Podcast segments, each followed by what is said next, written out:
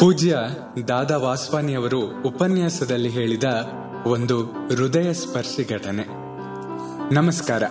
ಕೇಳ್ತಾ ಇದ್ದೀರಾ ಅವಿಭಾಜಿತ ಪಾಡ್ಕಾಸ್ಟ್ ನಾನು ಸಂಕೇತ್ ಭಟ್. ಇಂಗ್ಲೆಂಡಿನ ಸಿಟಿ ಬಸ್ಸುಗಳಲ್ಲಿ ಚಾಲಕನೇ ಕಂಡಕ್ಟರ್ ಕೆಲಸವನ್ನ ಮಾಡ್ತಾನೆ. ಪ್ರಯಾಣಿಕರು ಬಸ್ ಹತ್ತಿ ತಾವು ಹೋಗಬೇಕಾದ ಸ್ಥಳದ ಹೆಸರು ಹೇಳಿ ಸರಿಯಾದ ಚಿಲ್ಲರೆ ಚಾಲಕನಿಗೆ ಕೊಡ್ತಾರೆ. ಆತ ಪಕ್ಕದಲ್ಲೇ ಇರುವ ಪುಟ್ಟ ಯಂತ್ರದಿಂದ ಟಿಕೆಟ್ ಅನ್ನ ಮುದ್ರಿಸಿ ಕೊಡ್ತಾನೆ ಒಮ್ಮೆ ಬಸ್ ನಿಲ್ದಾಣದಲ್ಲಿ ಬಹಳ ಜನ ಬಸ್ಸಿಗೆ ಕಾಯ್ತಾ ಇದ್ರು. ಬಸ್ ಬಂತು. ಪ್ರಯಾಣಿಕರು ಸಾಲಿನಲ್ಲಿ ಬಸ್ ಹತ್ತಿ ಚಾಲಕನಿಗೆ ಸೂಕ್ತ ಚಿಲ್ಲರೆಯನ್ನ ಕೊಟ್ಟು ಟಿಕೆಟ್ ಪಡೆದು ಸರಸರನೆ ಬಸ್ ಒಳಗೆ ಹೋಗ್ತಾ ಇದ್ರು.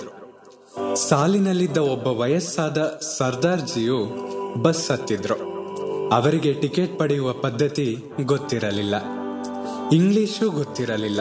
ಅವರು ತಮ್ಮ ಜೇಬಿನಿಂದ ಐದು ಪೌಂಡ್ ಹಣದ ನೋಟನ್ನು ತೆಗೆದು ಚಾಲಕನಿಗೆ ತಾವು ಹೋಗಬೇಕಾದ ಸ್ಥಳದ ಹೆಸರು ಹೇಳಿ ಟಿಕೆಟ್ ಕೇಳಿದ್ರು. ದಯವಿಟ್ಟು ಸರಿಯಾಗಿ ಚಿಲ್ಲರೆ ಕೊಡಿ ಎಂದು ಕೇಳಿದ. ಅವನ ಮಾತು ಸರ್ದಾರ್ಜಿಗೆ ಅರ್ಥವಾಗಲಿಲ್ಲ.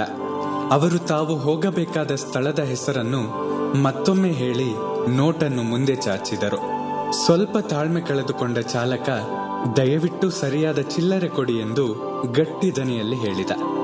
ಸರ್ದಾರ್ಜಿ ಹರಕು ಇಂಗ್ಲಿಷಿನಲ್ಲಿ ಏನೋ ಹೇಳಲೆತ್ನಿಸಿದರು ಸರ್ದಾರ್ಜಿಯ ಹಿಂದೆ ಸಾಲಿನಲ್ಲಿ ನಿಂತಿದ್ದ ಪ್ರಯಾಣಿಕರು, ಬೇಗ ಬೇಗ ಮುಂದಕ್ಕೆ ಹೋಗಿ ಎಂದು ಕಿರಿಚಿದ್ರು. ಒಂದಿಬ್ಬರು ಸರ್ದಾರ್ಜಿಯನ್ನು ಪಕ್ಕಕ್ಕೆ ತಳ್ಳಿ ತಮ್ಮ ಟಿಕೆಟ್ ಪಡೆದು ಬಸ್ಸಿನಲ್ಲಿ ಹೋಗಿ ಕುಳಿತ್ರು. ಉಳಿದವರು ಸರ್ದಾರ್ಜಿಯ ಮೇಲೆ, ಚಾಲಕನ ಮೇಲೆ ರೇಗಿದ್ರು. ಚಾಲಕನು ಸಹನೆ ಕಳೆದುಕೊಂಡು ಸರ್ದಾರ್ಜಿಯನ್ನು ಗದರಿಸಿದ್ರು. ಇದ್ಯಾವವೂ ಅರ್ಥವಾಗದ ಸರ್ದಾರ್ಜಿ ಗಾಬರಿಗೊಂಡು ಟಿಕೆಟ್ ಟಿಕೆಟ್ ಎಂದು ಬೇಡಿದ್ರು. ಬಸ್ಸಿನಲ್ಲಿದ್ದ ಪ್ರಯಾಣಿಕರಲ್ಲಿ ನಾಲ್ಕು ಜನ ಭಾರತೀಯರೂ ಇದ್ದರು. ಅವರುಗಳು, ಇಂಥವರು ಏಕೆ ಬರ್ತಾರೆ? ಇವರಿಂದ ಎಲ್ಲರಿಗೂ ತೊಂದರೆ. ಭಾರತೀಯರಾದ ನಮಗೆ ಅವಮಾನ. ನಾವೆಲ್ಲ ತಲೆ ತಗ್ಗಿಸುವಂತಾಗಿದೆ ಎಂದೆಲ್ಲ ಮಾತನಾಡಿಕೊಳ್ತಾ ಇದ್ರು. ಬಸ್ಸಿನಲ್ಲಿದ್ದ ಒಬ್ಬ ಹತ್ತು ವರ್ಷದ ಇಂಗ್ಲಿಷ್ ಬಾಲಕಿ ಈ ಗಲಾಟೆಯನ್ನ ಗಮನಿಸಿದ್ಲು.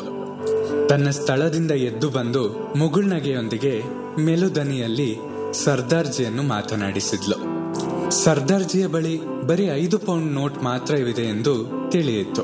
ಆಕೆ ತನ್ನ ಪುಟ್ಟ ಪರ್ಸಿನಿಂದ ಮೂವತ್ತು ಪೆನ್ನಿ ನಾಣ್ಯ ತೆಗೆದು ಚಾಲಕನಿಗೆ ಕೊಟ್ಟು ಸರ್ದಾರ್ಜಿ ಹೋಗಬೇಕಾದ ಸ್ಥಳಕ್ಕೆ ಟಿಕೆಟ್ ತೆಗೆದುಕೊಟ್ಟಳು. ಆತನನ್ನ ಬಸ್ ಒಳಗೆ ಕರೆದುಕೊಂಡು ಹೋಗಿ ಕೂರಿಸಿದಳು.